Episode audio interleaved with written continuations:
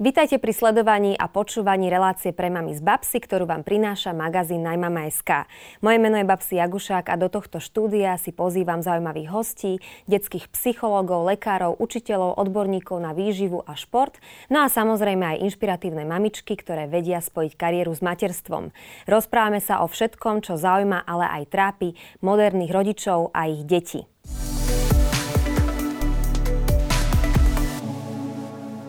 Moje deti milujú čokoládu a ako každá matka aj ja chcem robiť všetko preto, aby boli zdravé. Preto ma veľmi potešilo, keď som v lekárni objavila Čokinelu. Čokinela Multikids a Čokinela Immunokids. To sú probiotika, vitamíny a minerály v lahodnej čokoláde. Čokinela podporuje zdravý rast a vývoj detí a posilňuje ich imunitný systém. Vďaka probiotikám zlepšuje črevnú mikroflóru a pomáha lepšiemu tráveniu. A navyše mojim drobcom tak veľmi chutí. Čokoládky Čokinela. V malom kúsku zdravia veľa. Nájdete aj vy Čokinelu vo svojej lekárni alebo kliknite na Cokinela SK.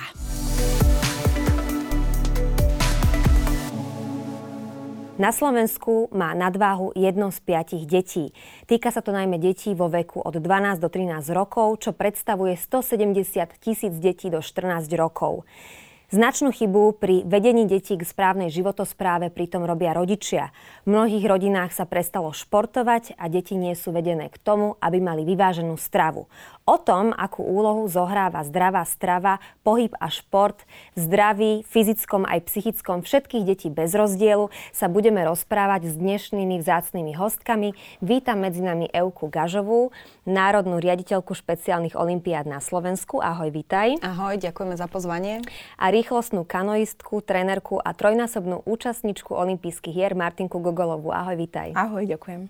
Tak ste to počuli. E, jedno z piatich detí na Slovensku trpí nadváhou až obezitou. Čo nám tieto čísla hovoria a prečo sa to vlastne deje? číslo je alarmujúce a stúpa. Kedysi uh, to tak nebolo, pretože tie deti boli vonku na dvore, chodili sme von a prichádzali sme domov za tmy, keď niektorá z mám z okna zakrčala, že domov, takže všetky deti vedeli, že treba ísť domov. Dnes kam to tak nie je, je to aj vývoj doby, pretože tá doba je úplne iná, ako keď sme vyrastali, teda keď som vyrastala ja na sídlisku. Dnes kam je ten strach, hej, je, nepustíš svoje dieťa a nenecháš ho samé v Bratislave niekde alebo aj v iných mestách vonku do zotmenia. A je to systém, ktorý tento štát v podstate zrušil, keď boli športové triedy, krúžky. Dnes kam to je stále. Ja obdivujem ľudí, ktorí majú tie občianske združenia a pracujú s deťmi, ale dnes je to síce dostupné, ale je to finančne dostupné. Teda musíš mať nejaké financie na to, aby si to dieťa zapísala do nejakých krúžkov. A ja si teda myslím, že je to doba, ktorá nastolila toto, že je sú tablety, je elektronizácia, je viac programov v televízii, ako sme mali my a to dieťa si vyberá prirodzene to, čo je pre nich ľahšie, hej. My keď sme nemali na výber, tak sme boli vonku. Takže ja si myslím, že je to otázka doby a my v tej dobe musíme nájsť to, čo je správne pre naše dieťa. Teda ten vyvážený, živo, vyváženú životosprávu a vyvážený čas. Či čas doma, posediačky, pri tom učení, ale potom aj čas v pohybe. Takže je to na nás, rodičov, prispôsobiť sa tejto spoločnosti a nájsť si v tej spoločnosti tú cestu. Mati, ty si robila rýchlostnú kanoistiku aktívne, profesionálne na tej najvyššej úrovni 23 rokov. Čo je podľa teba problém dnešnej doby? Problém je to, že veľa som cestovala a videla som, že vo všetkých štátov mimo Slovenska sú ihriska, sú športoviska, je na jednom mieste, ja neviem, 5 vedľa seba basketbalových ihrisk, 5 futbalových a všetky sú dostupné deťom. U nás na Slovensku to vôbec tak nie je. Všade, kde boli ihriska, dneska stoja shopping centra, dneska stoja domy a vôbec sa nemyslí na to, že vystava tieto športoviska a keď už nejaké sú, tak si ich musíte rezervovať a kúpiť a vôbec nemajú tie deti dostupnosť k tomu. A to som nevidela absolútne v žiadnom štáte. Myslím si, že my na Slovensku nie sme vôbec nastavení na to, že je to prirodzené, to športovanie. Napríklad u nás v školách nemusíte športovať. V zahraničí každé jedno dieťa musí chodiť na nejaký šport. Aj keď sa mu to nepáči, nejaké si musí nájsť. Veľmi často sa hovorí, že že nebudú deti známkovať telesnú výchovu, lebo neviem čo, aby mali, nemali zlé známky. A keď niekomu nejde matika, tak nemajú všetci, že nemajú matiku. Takže myslím si, že ako štát nie sme nastavení na to, aby sme športovali. Najväč- áno, najväčšou chybou je presne to, čo si máte začala, je to, že sme zrušili známkovanú telesnú výchovu. Ostatné výchovy sú známkované, aj keď máš absolvovala. Aj výtvarná výchova, no. aj keď nevieš ale, kresliť. Áno, presne, ale tá telesná známkovaná nie je a je strašne veľa ospravedlneniek a ten rodič aj dá tomu dieťaťu ospravedlnenky. Napríklad ja si myslím, že na tomto fóre ženskom môžeme povedať, že keď má nejaké dievča v pubertálnom veku, menzes, tak to neznamená, že je chore a že nemôže Presne športovať. Mm, nie je to len o tom, že či na vrcholovej úrovni to niekto nerieši, ale aj v bežnom menzes, menštruácia nie je choroba. Takže keď niekto to dievča má, nemôže ten rodič napísať ospravedlnenku. Takže ako rodič neospravedlníme to, čo nie je ospravedlniteľné a poďme tým spôsobom, že apelovať na ten štát, možno aby sa tá telesná výchova vrátila známkovaná, pretože tam je ten začiatok na tom prvom stupni základnej školy. Uh-huh. Evi, ty si pôsobila aj v Paralympijskom výbore, v Olympijskom výbore, uh, telovýchove a športu sa venuješ vyše 20 rokov. Pocestovala si takisto ako Martinka celý svet s paralympionikmi, olimpionikmi, s účastníkmi špeciálnych olimpiád. Keď porovnáš situáciu spred 10 rokov oproti súčasnosti, kde nastali najväčšie zmeny? Okrem toho, že nie je tak dostupný šport pre povedzme sociálne slabšie rodiny alebo pre, pre ľudí, mňa, ktorí majú horšiu školu? Pre mňa ako uh, funkcionára, aj ako trénera, aj ako rodiča, aj ako uh, manželky muža, ktorý má športový klub, tak my to vidíme v vnímaní že najväčšia zmena nastala v tých kompetenciách. Že mm-hmm. dneska ten rodič má kompetenciu, si myslí, zasahovať trénerovi do toho tréningového procesu. Uh, tí tréneri sú erudovaní, majú skúsenosti, vedia najlepšie, čo v tom, čo v tom tréningu robiť, vedia najlepšie aj tie deti rozdeliť do skupín, že táto skupina bude robiť toto, lebo v tom je ten, ten, ten žiačik, ten človečik menší dobrý. A v podstate ja si myslím, že najväčší problém je to, že sme dovolili tým rodičom sa hrať na trénerov, na rozhodcov, vidíme to možno aj pri majstrovstvách sa tam hokej, že všetci sú tréneri, rozhodcovia, áno. Ale ja si myslím, že v tom detskom veku naozaj to nechajme na tých odborníkov. Dajme to dieťa zodpovednosť, dajme to dieťa k zodpovednosti tomu trénerovi, choďme na kávu, choďme si nakúpiť, urobme si ten svoj čas pre seba a nebojme sa o to. Tomu dieťaťu je v tom kolektíve dobre a necíť my, my máme skúsenosti s tým, že keď to dieťa necháš tam, tak to dieťa oveľa viac zo seba dá, ako keď je stále kontrolná, že mama sa na mňa pozera, táto sa na mňa pozera. Dôverujme tým odborníkom a to je pre mňa taká zmena, ktorá v čase, keď sme my boli, nebola. Mm-hmm. Že ten rodič nezasahoval mm-hmm. do toho procesu. Mati, ty si reprezentovala Slovensko na troch olimpiádach eh, v Riu, v Londýne, v Pekingu. Okrem toho si si doniesla množstvo cenných kovov z majstrovstiev Európy, sveta, zo Slovenska, a aj krásne umiestnenia. Eh, teraz pôsobíš ako trénerka a svoje skúsenosti odovzdávaš ďalej. Vnímaš to tiež tak, že rodičia eh, sa snažia zasahovať do tých procesov trénera a že to možno robí väčšiu škodu, ako by to malo osoch pre tie deti? Presne toto, čo hovoríš, vnímam skôr z toho manželovho hľadiska, lebo tiež má športový klub vodnopolový. Ale z toho nášho hľadiska, že trénujem špeciálne deti zo špeciálnych olimpiád, tak to tak nie, pretože my si to celkom ustražíme a rodičia musí, ísť na, rodičia musia ísť preč počas tréningu. A je to super, pretože tie deti nekývajú tým rodičom, neusmievajú sa, nepozerajú sa na ne a sústredia sa na to, čo majú robiť sú v kolektíve a musím povedať, že ešte tí naši um, špeciálni športovci sú v tom super, že keď majú tréning so zdravými deťmi, tak je to už úplne že topka. Oni si to tak vážia, tak sa tešia, že môžu športovať so zdravými, že um, vidieť tú radosť na nich je niečo, um, čo vám dá takú, taký feedback toho, mm-hmm. toho čo robíte. Mm-hmm. Ja by som k mhm. tomuto, prepáč, doplnila, toto je presne to, o čom sa rozprávame, že tá inklúzia, že tí zdraví uh, sportujú s tými, s tými uh, našimi deťmi, uh, zdravotne znevýhodnenými, mentálne postihnutými, teda znevýhodnenými, ale tu napríklad uh, naši rodičia sa snažia integrovať to dieťa do nejakého klubu. Keď máš napríklad dieťa s Downovým syndromom alebo s diagnózou autizmu a chceš ho integrovať do klubu, tak vtedy ten rodič musí tomu trénerovi povedať špecifika toho dieťaťa. Takže ja by som odporúčala to, čo sme sa bavili, že nezasahovať do tréningového procesu, ale ak máte dieťa so špeciálnymi potrebami, sadnite si s tým trénerom na hodinku a povedzte mu tie špecifika toho dieťaťa. Čo na neho platí, čo má rád, možno nejaké tie zdravotné obmedzenia a mm, čo ho motivuje toho dieťa, aby ten tréner vedel, keď teda bude pracovať s tým dieťaťom so znevýhodnením. Takže možno toto je taká prvá úvodná hodina, doprajte si ju s tým trénerom a potom už nechajte na trénera, pretože mm. niekedy je lepšie, že sa to dieťa stretne s inými metódami tréningu ako na terapii, u lekára, v škole. My to robíme úplne inak. My nie sme špeciálne pedagogičky, sme trenérky, sme zo športu a preto tú inklúziu vnášame do športu týmto spôsobom, že nerobíme iné metodiky, cvičenia, ako sa robia so zdravými deťmi. Ešte predtým, ako sa budeme venovať špeciálnym olimpiádám a telesne a fyzicky, mentálne znevýhodneným deťom, tak uh, mi povedzte, že či si myslíte, že uh, tie športové kluby sú naozaj menej dostupné teraz pre rodičov, lebo sme sa rozprávali o tom finančnom aspekte a či sa to nejako odráža aj na tom talente detí, pretože vidíme aj na olimpiodikoch alebo paralympionikoch, že tá istá generácia už odchádza a nie je tu nová generácia, ktorá by ich vedela nahradiť v tých úspechoch medzinárodných. Akože je to tak, tie kluby sú drahšie ako... Uh, tu zlyhal štát, že nie sú všelijaké športové kluby po škole, že nemôžu deti chodiť športovať, krúžky. Čiže naozaj rodič, ktorý chce, preto dieťa to najlepšie musí ho dať do klubu, keď chce, aby športoval, alebo keď je malý, môže s ním športovať. Takže áno, je to nedostupnejšie, ale tie talenty sú stále. Akože možno je ich trošku menej, pretože ich nevyhľadávame systematicky. A je to aj problém v tom, že my keď sme boli na základnej škole, my sme mali všetko merané na telesnej, všetko na, teraz to tak není. A a vidím aj u manžela, že dostane nejaké deti, ktoré nevedia urobiť kotu. Čiže nemôže s nimi pracovať na tréningu tak, ako by pracoval normálne, ale trvá všetko dlhšie. Ale tie talenty sú tam samozrejme. Mm-hmm. Ja mi to zase o prioritách, pretože keď má rodič na to, aby kúpil dieťaťu na Vianoce tablet, tak určite má aj na to, aby zaplatil tréningový Presne. proces toho dieťaťa.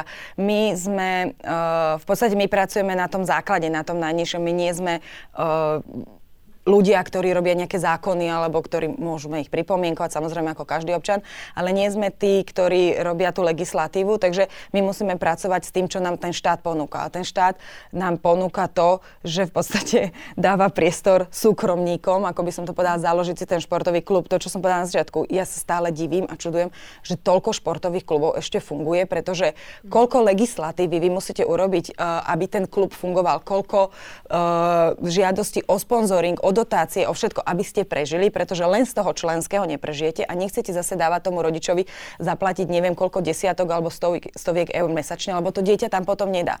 Takže ja dávam veľký obdiv každému, či je to muž alebo žena, ktorí vedú nejaký športový krúžok a držím im v tom veľmi palce, pretože my sme na tej jednej istej lodi a uh, hovorím, tým rodičom, že skúste si dať tie priority. Tie priority sú o tom, že keď máme na to, aby sme kúpili nejaký hodnotný darček, tak či radšej od toho babky a od detka nevypýtame peniaze na to, aby sme zaplatili celoročný športový krúžok tomu dieťaťu, hej?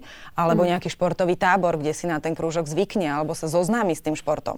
Takže dneska vidíme, že komerčné biznis centra a obchodné domy preberajú úlohu štátu, že robia otvorené dni a prizvú tam všetky občianske združenia, ktoré sú v tej lokalite a poďte predstaviť ten svoj šport, poďte predstaviť tú činnosť, čo robia. Takže tie deti s tými rodičmi nacupitajú do toho obchodného centra a idú si pozrieť ten šport, kde je vedľa nejaká rýchle občerstvenie alebo niečo. Proste nedieje sa to tak prirodzene, že v škole na nástenke máte vystavené všetky možné kluby, ktoré mm-hmm. sú. A tie školské družiny tiež sú len o tom, že si tam radšej robia nejaké malovanie, ako vybehnúť s tými deťmi von. Aj keby ste vybehli von, tak nemáte kde, lebo nemáte tú telocviču, nemáte to, to to priestranstvo pri tej škole. Hej, mm-hmm. alebo není dostatočne bezpečné, aby ten jeden učiteľ mohol dohľadnúť na tých 30 detí. Takže tam je strašne, strašne veľa aspektov a ja držím palce tým rodičom, keď sa rozhodnú to dieťa dať na ten šport a chceme ešte povedať, že tým, že Maťa bola profesionálna olimpionička. Ja keď vidím tých športovcov, ktorí majú za sebou tú športovú kariéru, vytvorili si tú komunitu, hej. A to je aj u tých našich športovcov, že keď robí šport, tak má tú svoju identitu, má mnoho známych zo športu. Ja mám mnoho známych zo športu, dávam to do života tú identitu, že a my sme sa niekde stretli a ja som hral volejbal, ja som plával, hej. Takže ten šport je naozaj fenomén. Či v spoločenskom, ale aj v tom športovom svete. Ja si myslím, že nie je nič dôležitejšie ako dať dieťa na šport, lebo tá komunita a tie endorfíny a tie emócie, všetko, čo spolu zažívajú, nie je ako úplne, že sám, že by chodil na ten šport, ale s tými ostatnými, to je niečo, čo s ním poje celý život a na čom bude stavať aj v práci, alebo v škole, alebo hoci kde. Pretože nepoznám žiadneho športovca, ktorý by... Sa vzdal rýchlo. Sa, presne, presne. Všetko, všetko mu je ľahšie.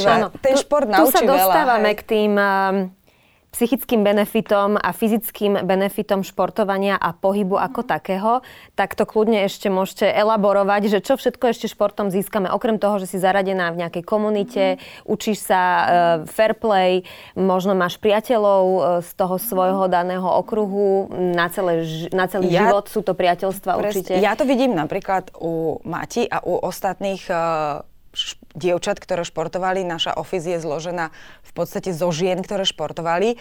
A ja to vidím v tom, že keď máte za sebou nejakú športovú kariéru, nehovorím, že musíte byť taký top ako máte, ale máte nejakú športovú kariéru uh, na tej úrovni krajskej alebo meskej alebo slovenskej, tak v podstate tie životné prekážky prekonávate oveľa ľahšie. Hej? Že nezrútite sa pri prvom uh, nejakom nezdare, že tí športovci proste v tej športovej kariére v tom kolektíve mali nejaké pády, nejaké, nejaké víťazstva, víťazstva a, a s tým kolektívom to v podstate prežívali. Takže keď prídete potom do toho reálneho života po tej športovej kariére a zaradíte sa do pracovného procesu, tak ti prekažky, v podstate ten kolektív beriete ako ten váš kolektív športový a prekonávate ich spolu.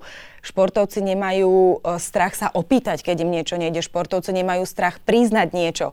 Hej, športovci v podstate uh, sa delia o informácie, čo v dnešnom svete mne strašne chýba. Hej, že prídete niekde a tí ľudia, nie, to som ja, viem sa, nikomu to nepoviem a toto proste v športe to tak nie je, pretože v športe v kolektívnom športe, v individuálnom športe ste stále tým a tam sa tie informácie delia a to mne chýba od tých ľudí, možno ktorí nešportovali, že si strážia to svoje, to je moje a to nikomu nepoviem a nepodelím sa. A v mhm. športe mm-hmm. to tak nie je. je úplne, úplne súhlasím s Evičkou, ja to strašne cítim uh, vo svojom živote a v živote iných mojich kamarátov, ktoré nešportovali, že ten športovec je trošku iný, taký uvoľnenejší, že um, naozaj príde nejaká zlá vec, čo sa mu v živote stane a nepokáka sa z toho, hej, že ide ďalej, lebo vie, že môže na tom pracovať. Takže naozaj ten šport prináša mnoho benefitov. Ešte z pohľadu teba ako trenerky e, si zhrňme možno tie hlavné zdravotné benefity športovania a pohybu. Hlavne pri tých deťoch, ktoré dospievajú, e, tvaruje sa im nejak ten svalový tonus, e, kosti začínajú byť pevnejšie Presne. a potrebujú nejaké správne držanie chrbtice. Takže čo všetko ešte nám pohyb a šport navyše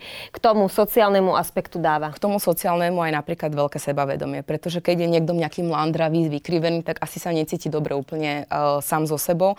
Ten šport mu prináša to, že má peknú spriamenú postavu, že je vys, uh, vypracovaný, že nemá, nemá nejakú nadvahu. Ale samozrejme aj, um, myslím to sebavedomie z toho, že je stále s veľa deťmi, že stále je v kolektíve, že si zo seba uťahujú, že dokáže veľa, veľa toho prejsť. Takže určite je to o tom sebavedomí, že to pomôže. Mm-hmm. A potom Už, aj ten, no. ten rodič, čo sebavedomie prenáša na to dieťa. My sa veľmi veľakrát často bavíme v, v našej práci o tom, že tí rodičia sú takí upípaní na tie deti. Tí rodičia presne, ktorí nešportujú. A to presne vidno, že rodič, ktorý športuje, nechá svoje dieťa behať uh, po ihrisku, či spadne, nespadne, zašpiní sa. A potom sú rodičia, ktorí na ihrisku nebež, lebo sa unavíš, pozor, nespadneš a chytím ťa a nedokážeš to a to. A nechajme tým deťom priestor. A to je jedno, či to je dieťa bežné, mainstreamové, alebo dieťa také, s akými my pracujeme. My ich necháme padnúť. A už keď vidíš, že ten rodič už nechajte, ono, sa, ono to dokáže. A to dieťa v tom detskom veku, presne v tých vekoch, čo sme sa bavili aj do tých 12 rokov, aj potom neskôr, nechajme to dieťa si vybudovať to sebavedomie. Ono si ho vybuduje prirodzene. Takže my aj sme také, že edukujeme tých rodičov veľakrát a poviem, že prosím ťa, daj dole tú čapicu, je 20 stupňov vonku. Nie, uška fúka vietor, ale keď bude minus 10 a naozaj bude fúkať vietor, tak potom ti ochorie. Daj dole tú čapicu, daj mu dole tú bundu a nechaj ho behať. A nechaj ho behať samého alebo samú. Proste toto je to, čo aj my si sami robíme, že proste uvoľníme sa. Aj tí rodičia, no a čo, rozbije si koleno, koľkokrát si mala rozbité koleno, koľkokrát. Aj dobre, nie, ale ono sa to naučí len na tých vlastných skúsenostiach. Hej, mm-hmm. ale ja mám s týmto aj pozitívnu skúsenosť. Mm-hmm, ja super. som mala jedného, jedného takého športovca a bola som na ňo možno taká, že bol intelektuálne znevýhodnený, ale nebrala som ho tak. A na konci tej hodiny mi tá jeho mama hovorí, že mi je strašne vďačná, lebo všetci k nemu pristupovali akože z rukavičkách a neviem mm-hmm. čo. A že konečne sa niečo naučil akože naozaj netreba s nimi naozaj úplne byť stále v rukavičkách. Jasné, že všetko treba robiť takou hrou, ale Hej. Mm, sú to, to je, deti Preto je presne tá inklúzia, že keď chceme uh, žiť tú inklúziu, tak musíme s tými deťmi pracovať tak, ako pracuje tá väčšina. Hej. Mm. Inklúziu, keď sa rozprávame my s ľuďmi, tak my veľakrát zistíme, že človek nevie, čo znamená to slovo inklúzia. Aj tak teraz nám to vysvetlíte, pretože vy ste tu dnes aj za špeciálne a... olimpiády na Slovensku my? a tie uh, pracujú s mentálne znevýhodnenými mm-hmm. deťmi. Takže čo uh, takáto skúsenosť týmto deťom prináša a ako mení kvalitu života aj celým rodinám? Lebo to je určite zase taká komunitná vec, ktorá dokáže benefitovať veľmi veľa ľudí presne tu, tak ako Maťka zažila ten reálny šport, ja som pracovala aj v tom olympijskom výbore, tak tu je ten obraz a tá spätná väzba oveľa, oveľa silnejšia, pretože naši športovci s intelektuálnym znevýhodnením, s mentálnym znevýhodnením sú športovci, ktorí uh, nezažili toľko príležitostí na šport. A my keď ich v podstate pristupujeme k nemu ako, ako ku zdravým deťom, ale tá metodika je v podstate tá istá, ale pomalšia, nič iné v tom rozdelení. A tá inklúzia je o tom, že my učíme aj edukujeme našich rodičov v špeciálnych olimpiádach o tom, že inklúzia nie je o tom, že teraz my ako široká verejnosť sa vám otvoríme a budeme sa prispôsobovať vášmu dieťaťu. Tá inklúzia je o tom, že sa otvoria tie dvere, vy vstúpite vstúpite do tej väčšinovej spoločnosti, tá väčšina spoločnosť vás príjme a bude vás akceptovať taký, aký ste. My máme zážitky z, z podujatí, kde uh, pomiešame skupiny so zdravými deťmi a mamička s dieťaťom s autizmom príde ku mne a hovorí, že ona tu nemôže byť, lebo to dieťa plače. Druhá hovorí, ale to dieťa je zdravé a plače a takisto ako my budeme akceptovať, keď tvoj syn, tvoja dcéra dostane nejaký autistický záchvat alebo niečo sa nebude páčiť a plakať, tak to zdravé, ten zdravý rodič zase bude akceptovať jeho. Poď poďme sa akceptovať navzájom. My budeme akceptovať tá naša väčšina tú menšinu s tou inakosťou a my v tej inakosti potom musíme akceptovať aj tú väčšinu a prispôsobiť sa tej väčšine. Pretože inklúzia je sa o tom, že my pozveme do spoločnosti ľudí so zdravotným znevýhodnením a budeme ich akceptovať takí, akí sú. A možno im urobíme im to, prispôsobíme im tie podmienky, všetko. Ale zase nemôžeme my ani v tom športe očakávať, že my teraz sa budeme individuálne venovať len jednému športovcovi. My hráme na ten kolektív a to je náš cieľ. Aby to dieťa s tým intelektuálnym znevýhodnením bolo v kolektíve rovesníkov a zažilo to, čo je neponúka tento štát možno v škole. Pretože ako my vieme a bavíme sa o tom, mnoho našich športovcov je na nutelnom homeschoolingu a nemajú priestor na ten kolektív. Takže my to berieme z toho, z toho sociálneho hľadiska, z toho priateľstva, aby si vytvárali ten kolektív, vytváral tú identitu a vieme odhadnúť tie talenty. A tie talenty si už ťaháme ďalej. A ja musím povedať, že inklúzia je vždy obojstrana, nielen jednostrana. Ja vám dám úplne taký príklad, že urobili sme taký tréning vodného pola, že sme tam dali zdravých športovcov a boli tam naši športovci.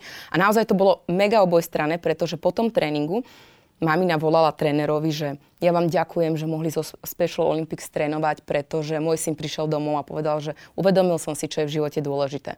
Na druhej strane mm. mamička nám hovorí, že moje dieťa ešte nikdy nešportovalo s toľkými zdravými deťmi, je neuveriteľne šťastne, e, žije z toho niekoľko týždňov, mm-hmm. že malo tréning so zdravými športovcami. Takže ono to je len jednostranné, vždycky sú z toho benefity u jedných aj u druhých a to je na tomto krásne.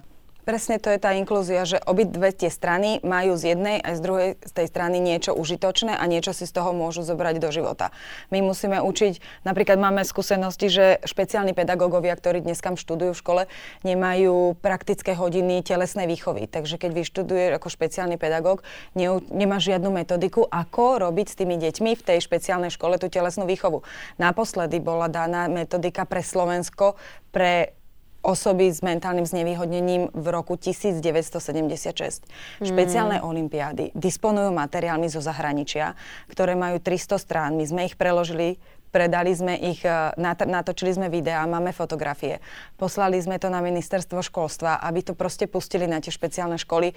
Babsi, mne je teraz doplaču, lebo to bolo minulý rok v oktobri. A my sme sa nikam nedostali. My sme zadarmo dali štátu materiál, ktorý v ktorom cvičia eh, v západnom svete, v Amerike, všetci podľa toho cvičia. My nerobíme jadrovú fyziku, ani sú to obyčajné mm. cviky, mm-hmm. ale tie učiteľky v tých špeciálnych školách im to pomôže prelistovať si to, pozrieť dostanú nejaké nápady. A my strašne sa boríme s tou byrokraciou a, a a dávame tie veci v podstate zadarmo na použitie. Po, chceme sa podeliť o tie informácie. Chceme, aby sa to dostalo do každej tej špeciálnej školy. Ale proste, ja neviem, byrokrat... Ja, my, my sa stále pýtame, že prečo Nevieme. Ale zase pozitívne je to, že sme si potom urobili obraz naspäť, že OK, nechce to ísť z vrchu, tak pôjdeme zo spodu. So svojimi kolegami cestujeme po špeciálnych školách a predstavujeme ten projekt a samostatne. samostatne. A školíte mi. Áno, pôjde to pomalšie, tak ako sme zvyknutí v tréningovom procese, že našim deťom ide niečo pomalšie, ale, ale robíme to. A koľkokrát sa nám stane to, že tá učiteľka z tej špeciálnej školy, a ja som to dala aj kolegyni, ktorá tu v tom istom meste robí a tiež aj zdravé deti podľa toho cvičia. Lebo tiež nevedia, ako cvičiť a čo cvičiť a podľa čoho cvičiť a dať tie nápady naspäť. No, je to výzva do bitky, dievčatá. Otvorili ste niekoľko zaujímavých tém. Ešte mi povedzte, aké také denodenné úspechy e, s týmito vašimi športovcami oslavujete? Čo sa vám podarilo napríklad v poslednom období? Tak ja by som spomenul, Maťka, ty spomeň prvá, ak chceš, ja sa potom vrátim k Ukrajine, pretože to mm-hmm. je mhm. náš taký... Tak ja môžem spomenúť, že my okrem detí, ktoré športujú, máme aj takých profesionálnych športovcov, takže my, naše úspechy špeciálnych olimpiád sú, že máme majstra Európy na Slovensku mm-hmm. v, te, v triatlone, Peťa Išpolda, aj tretieho z majstrovstie Európy Denisa Knapčoka. Čiže tí naši športovci dosahujú naozaj skvelé výsledky a vôbec sa nestratili ani medzi zdravými športovcami, boli úplne, že v štartnom poli v prvej tretine. Takže naši športovci majú naozaj vynikajúce výsledky, vedia sa aj vypracovať, ale vedia byť aj takí, že mm, majú radosť z toho, že celý tréning športovali. Takže aj to sú pre nás také zadozučinenia, že naučil sa, minule sa mi jedna športovkyňa naučila krásny drep a tak sa z toho tešila, že si neviem predstaviť, že by sa zdravý z toho tak tešil. Takže aj to sú také úspechy. Aj tí rodičia to viac prežívajú s tými našimi športovcami.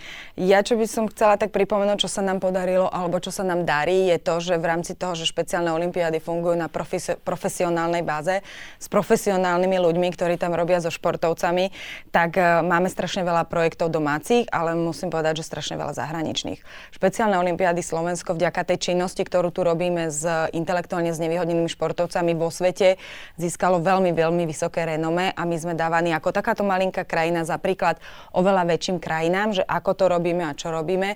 Náš prezident špeciálnych olimpiád povedal, že my sme dievčatá, ktoré riskujeme, áno, sme športovne, takže riskujeme. A zatiaľ sa nám to všetko um, darí a na čo sme v poslednej dobe hrdí, že sa nám podarilo otvoriť také mini centrum, denné centrum pre deti deti s mentálnym znevýhodnením z Ukrajiny, mm-hmm. pretože tak, ako bolo povedané aj bývalým ministrom školstva, že všetky deti, ktoré z Ukrajiny prídu, budú zaradené do systému. Bohužiaľ nám prešlo rukami 40 rodín uh, z Ukrajiny, ktoré prišli sem s dieťaťom s intelektuálnym znevýhodnením. Ani jedno nie je zaradené v tej, v tej základnej škole, ani jedno nie je zaradené do systému špeciálnych mm-hmm. škôl. Takže my, čo sme videli, to je, že sme okamžite zaradili tieto deti do našich krúžkov, ktoré máme, či je to plávanie, či je to tenis, či je to tancovanie, či je to gymnastika, či je to karate, tak všade sme zaradili tieto deti, aby, aby nestratili ten režim, pretože u nich je dôležitý ten režim a podarilo sa nám otvoriť také denné centrum, kde sa staráme o nie ešte veľké množstvo týchto detí, ale dali sme rodičom z Ukrajiny priestor na to, aby si mohli nájsť prácu, aby sa mohli zaradiť v novej krajine, učiť sa jazyk, pretože začali úplne nový život v úplne, v úplne novej krajine. A toto si tiež myslím, že je uh, nedostatok štátu, ktorý v podstate o tieto deti sa nepostaral, ani sa nemieni teda do budúcna, pretože uh, nie sú na to finančné prostriedky a stále, či, či, je to, či je to ukrajinské dieťa alebo slovenské dieťa, ja osobne to stále vnímam to, že my sme tá posledná kasta. Mm. My sme v podstate, ak máš v rodine dieťa s mentálnym znevýhodnením, znamená, že nikdy do života nebude to si myslí ten štát. Nebude prospešné, nebude zvyšovať HDP, nebude prinášať tejto krajine žiadny úspech, ale to tak vôbec nie je. Akože ja stále prosím širokú verejnosť, aj my v našom kolektíve v práci, uh, či sú to štátne inštitúcie, že dajte nám priestor a my vám dokážeme, že ten športovec s diagnózou autizmu, s diagnózou Downov syndrom, s diagnózou detská mozgová obrna dokáže urobiť pre Slovensko veľa. A v zahraničí to už vedia, ale nás stále mrzí, že to tu doma nevieme. Hej? Mm. My máme, ako Maťa spomínala, vynikajúcich tých športovcov, nosia medaile a my bojujeme o to, aby boli o- ocenení a dostali nejakú tú minimálnu pozornosť. My sami im zatiaľ vytvárame tú pozornosť a ja by som chcela aj mamičky tu poprosiť, keď sa rozprávame aj o tej obezite a začnú chodiť s dieťaťom na ihrisko, začnú viac športovať. Ak stretnú nášho športovca v tom kolektíve, tak nech neutekajú z toho ihriska, mm-hmm. nech tam zostanú a nech to dieťa nechajú prirodzene sa skamarátiť s tým dieťaťom možno s nejakou inakosťou. Toto je pre nás veľmi dôležité, pretože my sa už tej, s tou ďalšou generáciou nebudeme musieť boriť s otázkou, čo je inklúzia. Mm. Ja napríklad z moje deti nosím na tréningy so špeciálnymi olimpionikmi a je to super. Oni úplne idú, Adelka má Downov syndrom, ten je autista, hrajú sa s nimi, cvičia s nimi a je to pre nich tak prirodzené a tak pekné, že ja pritom akože som roztopená, že mm. je to úplne v poriadku a majú kamarátov aj medzi takýmito. Takže by som všetkým mamičkom povedala, že sú super aj tí um, špeciálni. Áno, a učíme sa tolerancii, učíme sa tomu, že svet nie je čierno takže určite to je skvelé dostať sa do kontaktu aj s deťmi, ktoré majú nejaké špeciálne znevýhodnenie. Vy ste obe maminy, e, obe máte dve céry, sú to športovkyne, ako by to inak bolo, nie? Keby v rodine športovcov neboli športovkyne. A vráťme sa teraz ešte k tej strave, k tej nadváhe. Tým, že aj vaše deti športujú, tak určite dohliadate na ten správny jedálniček vašich detí. Tak skúste poradiť aj našim mamám, ktoré sledujú, rodičom, ktorí sledujú, čo by mali deti v tomto vývojovom štádiu jesť, čo by naopak nemalo do jedálnička vôbec patriť. Mati, tým? tak u mňa, ja to tak berem, že ako povedala Euka o našej práci, že to není jadrová fyzika, ani toto není jadrová fyzika, ale treba sa nad tým trošku zamyslieť. Naozaj tá strava musí byť pestrá a môže tam byť aj to sladké, ale musí byť kvalitné a musí byť v obmedzenej miere a musí tam byť strašne veľa ovocia, zeleniny a proste Mm, nehovoriť si, že nemám čas, daj si keksik, ale naozaj pripraviť tomu dieťaťu už dopredu niečo a stojí to za to, lebo potom to dieťa aj sa inak správa. Takže nie je to, a je to o tej obezite, ale aj o tom správaní, o tom celkovom tom feelingu aj medzi tými rodičmi a deťmi. Hovorím, nie je to žiadna veda, stačí mať také základné znalosti, že všetko treba dať do tej stravy a všetko s mierou. Všetko mm-hmm. s mierou. Ja si myslím, že to je zase o, tej, o tom režime, hej? že uh, dieťa, ktoré sa nudí, ide do ladničky, otvorí ladničku, tak sa nudím, tak pojedám. Hej? Uh, ja mám staršiu dceru, 17-ročnú, ktorá športovala, plávala, robila uh, taký silový fitness a v podstate dneska sa viac orientuje na vzdelávanie a učenie, pretože sa pripravuje na univerzitu, ale ona vie, že keď si pôjde zabehať, tak ten mozog jej bude fungovať oveľa lepšie. Ona vie, že keď pôjde na bicykel okolo dediny, takže si oddychne, je to relax a že sa jej to učenie potom oveľa ľahšie uh, učí a vstrebáva a to je ten, čo som ja vďačná, že už má ten režim, že mm-hmm. som ju naučila to, že ten šport a ísť na čerstvý vzduch je veľmi dôležité, aj keď sa chce možno v živote venovať niečomu inému. O, mladšia dcéra, tam musíme ja sa tiež priznám, že uh, máme trošku problém uh, s, nie že s jedením, nejedením, ale skôr s väčším jedením.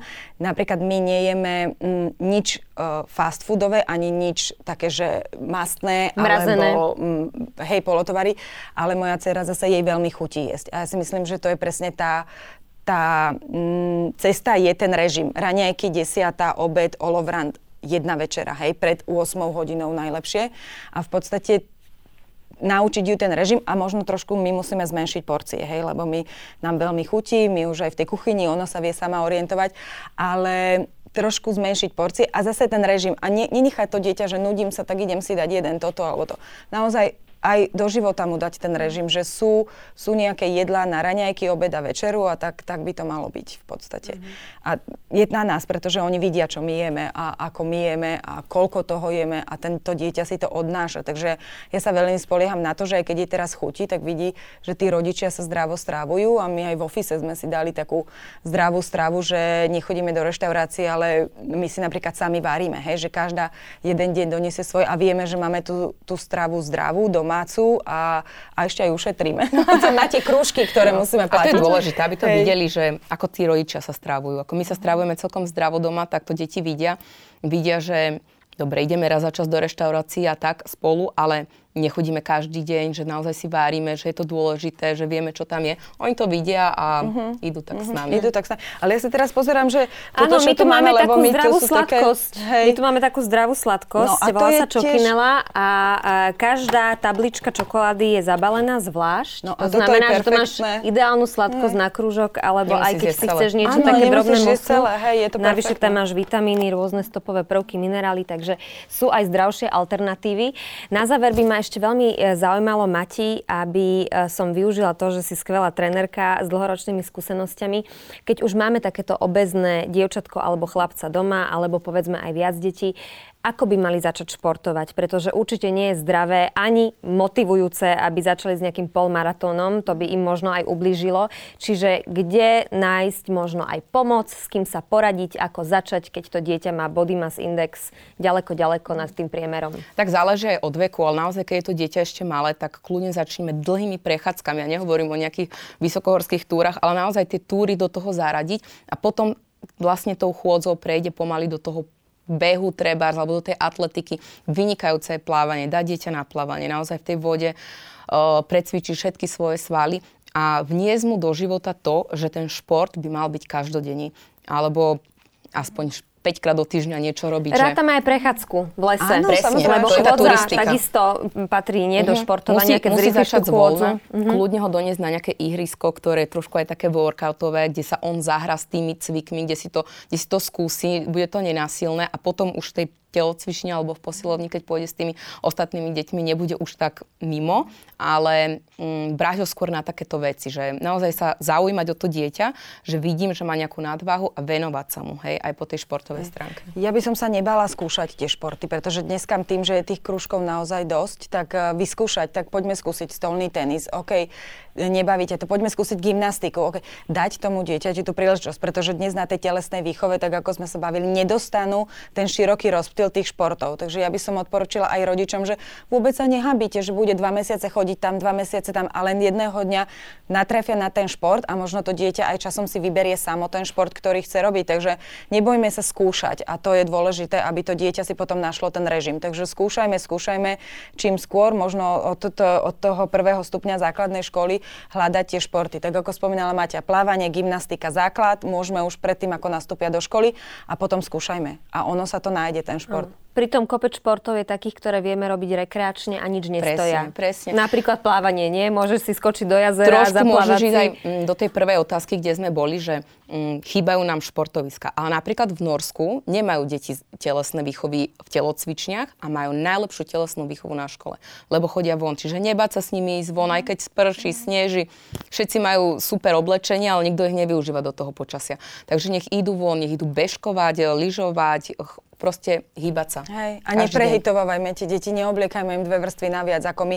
My stojíme na tom ihrisku, my sa nehybeme, ale naozaj to dieťa sa hýbe, takže naozaj nebať sa, dať tomu dieťaťu tú istú vrstvu, čo si obliekame my, hej, že nehitujme tie deti. Ono potom sa nerado hýbe, lebo je hneď spotené. A to je tiež mm, faktor, ktorý ho... Ako no, áno, nemôže sa ani hýbať, takže dávajme...